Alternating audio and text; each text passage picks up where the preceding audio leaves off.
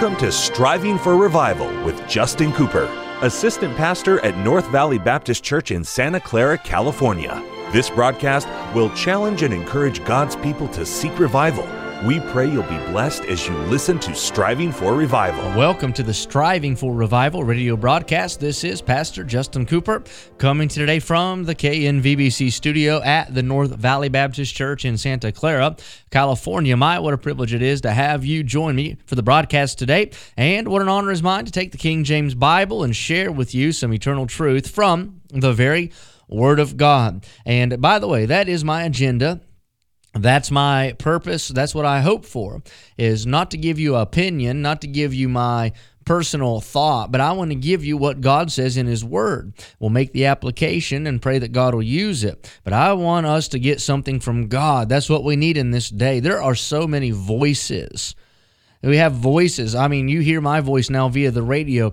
There are voices on radio, secular, voices on television. We have voices that report and voices that spin and voices that try to entertain. We have different uh, trends. We have different theologies and thoughts. We have different ideologies and philosophies, but all of these voices, people in places of power with influence, we must be able to tune that out and hear the still small voice of God.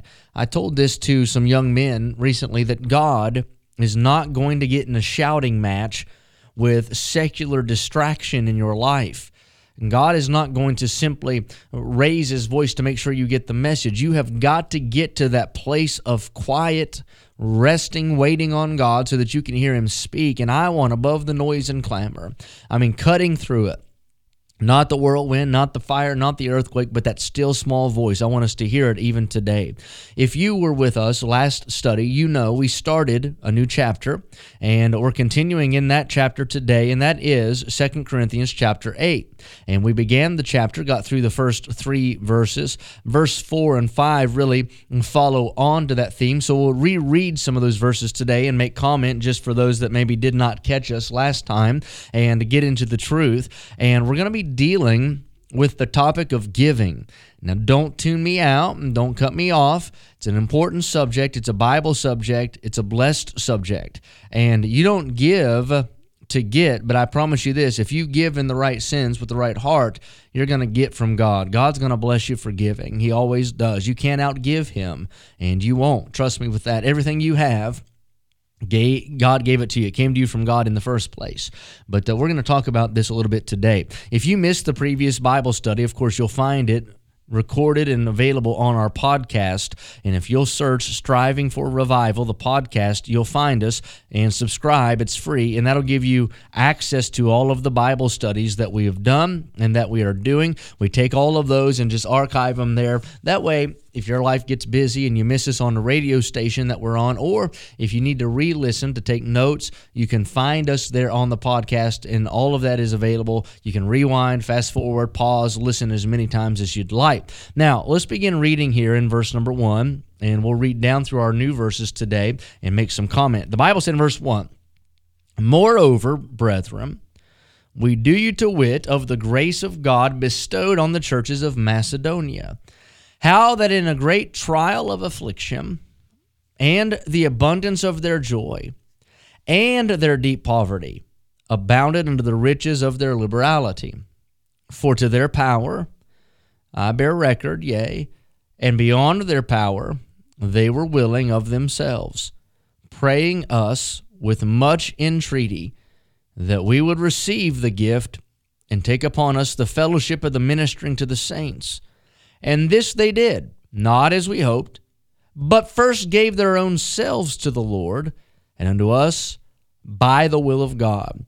We began this chapter last Bible study, and I made mention that Paul said, I want you to understand the grace that God has given to the churches in Macedonia, Berea, Thessalonica, uh, these other churches in that region several churches. I wouldn't be able to name them all. I'm sure there were some that maybe we don't uh, even necessarily know, but we're talking about Philippi and other places. But God gave the grace to these churches to give. And by the way, giving is a grace. I believe that.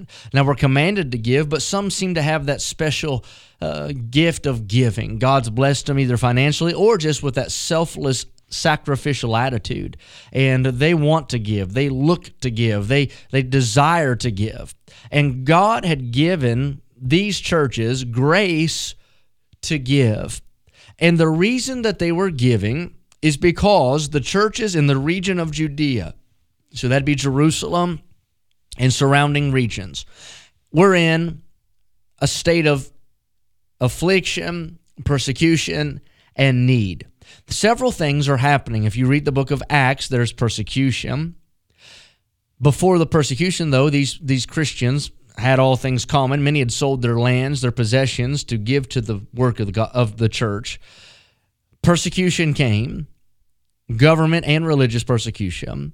Because of that, many of the members of those uh, churches in that region, the church in Jerusalem specifically, scattered abroad which by the way wasn't a bad thing because they took the gospel with them but it left the church in, in, in a place of need. Also i believe if you study acts chapter 8 around that area you'll find there was a famine in that region which would of course bring financial difficulty.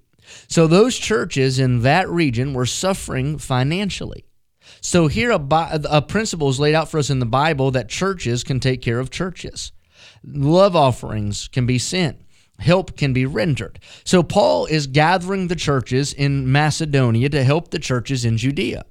And he mentions in verse 2 that the churches in Macedonia also had hardship. They had financial hardship, deep poverty, the Bible said. They might have had persecution as well because it said great affliction. But they did not let that deter them from giving. In fact, they had great joy in deep poverty and great joy in a trial of affliction, and I believe it's because they gave. Jesus saw the cross, and the Bible said, for the joy that was set before him. You look at Calvary and say, what kind of joy is that? But he found joy in that because he saw that as an opportunity to give the greatest gift ever given salvation for you and I. A Christian ought to be marked by their willingness and their wanting to give a desire deep down in their heart. So this crowd gave, and they did not just give what was expected, but verse 3 said, beyond their power. They gave over and above what Paul could ever think to ask. Then verse 4 tells us they gave what they had collected to Paul that he might minister that, what could you say, administer that, give it to the churches there in Judea. But verse 5 is the striking key verse of this section of Scripture that I believe you and I can glean from, and God will use it to help us. Because I want you to see the testimony that is rendered through the text in regards to the Christians of Macedonia that gave in this offering. The Bible said, and this they did. So, what's he talking about? This they did. What is the this? The giving that they did. They gave. But he says, not as we hoped. He said, they didn't just give the amount I suggested or a percentage that I said might be a good percentage. He said, but they went further than that, and here's how. First, they gave their own selves to the Lord and unto us by the will of God. Long before they had emptied their wallet, if you will, they emptied themselves of pride, self will, their own plans, dreams, and agendas. And they said, All to Jesus I surrender, all to Him I freely give. Not in the monetary sense, not in the financial sense, but in their body. A Romans 12 kind of a sense. They presented themselves, their body, as a sacrifice to the will of God. And when God got them, we could say, when God got their heart, God got their money. It came with them. Where your treasure is, there shall your heart be also. And it proves to us the heart of these believers was stayed upon Jehovah. Amen. Because they willingly, wantingly gave to the meet the need. Now, you find a stingy Christian, I'll, I'll find uh, you'll see a worldly Christian. You find a, a, stingy Christian, you find a Christian who's not in love with Jesus like they ought to be. You find a stingy Christian, you'll find a Christian whose affections are not set on things above, but they are entangled with the affairs of this life. You find me a stingy Christian, and I'll find you a not spirit filled Christian. Amen. But a spirit quenching Christian. But you find me a Christian who's giving, a willing, cheerful, I mean, ready giver and I'll find you one who first gave themselves before they ever gave whatever the financial figure was. Do you have a problem with giving? Ask yourself have you given yourself first to the will of God? Because if not, your wallet won't follow where your will has not gone. Until next time, pray with me for revival. Thank you for joining us today for Striving for Revival with Justin Cooper, Assistant Pastor at North Valley Baptist Church in Santa Clara, California. Listen at this time every weekday as we strive for revival.